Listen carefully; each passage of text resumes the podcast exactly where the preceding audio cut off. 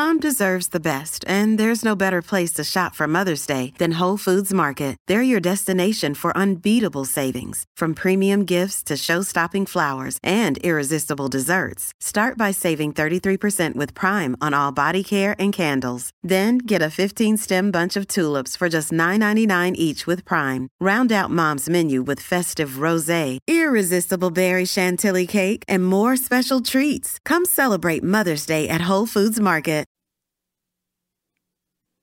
Hey there, everybody, and welcome back to the Addiction and Mental Health Disorders Treatment Manual. This is Unit 1, Part 13 Enhancing Environmental Motivation. I'm your host, Dr. Dawn-Elise Snipes. In this part, we're going to explore environmental motivation and how to enhance it. Now, in the last part, we talked about cognitive motivation, which is one of those things where you're addressing how you think about the world. And that is Uh, very key for a lot of cognitive behavioral therapists. In environmental motivation, we're really looking at stimuli in the environment. So, this is something that is near and dear to behaviorists and behavioral therapists.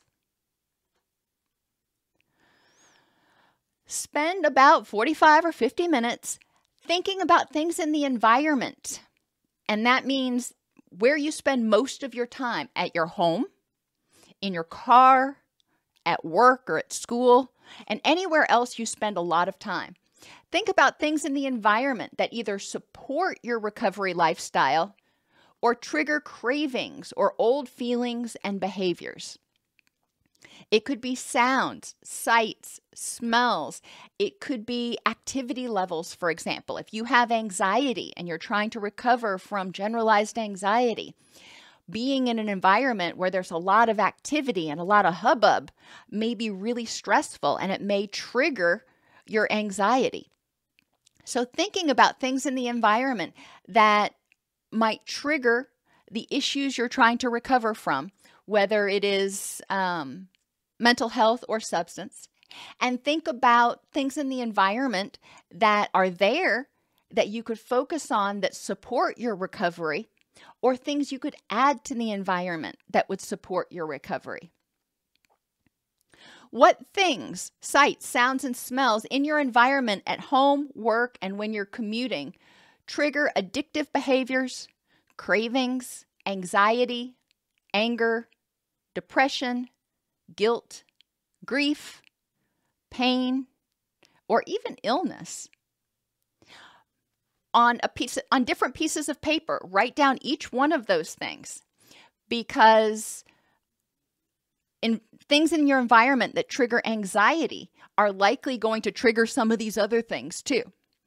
So, and the same thing holds true for anger and depression and guilt, etc.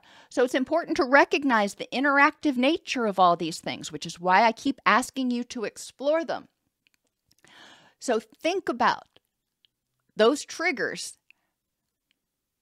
How can you change the environment to support a recovery lifestyle? What sights, sounds, and smells can you add in, and how can you remove the negative? For example, if you're trying to quit smoking, one of the things we tell people who are trying to quit smoking is to deep clean their house. So, and their car and their clothes. So the smell of nicotine is no longer lingering. That's one of those things they can do to support a recovery lifestyle. Removing nicotine products from their environment is another one. Um, adding things that they like to do instead of smoking can also be helpful. You know, what function did smoking serve? And what can you add in order to achieve that same goal? If smoking helped you relax, what else could you do? If some smoking gave you something to do with your hands, what else could you do instead? And how can you put that in the environment so it's there, literally at your fingertips? How will a healthy environment help you feel better physically and emotionally? And in what ways does your environment trigger dysphoria, unpleasant feelings, or addiction in the past. Think about when you were growing up, you know, other environments that you've been in.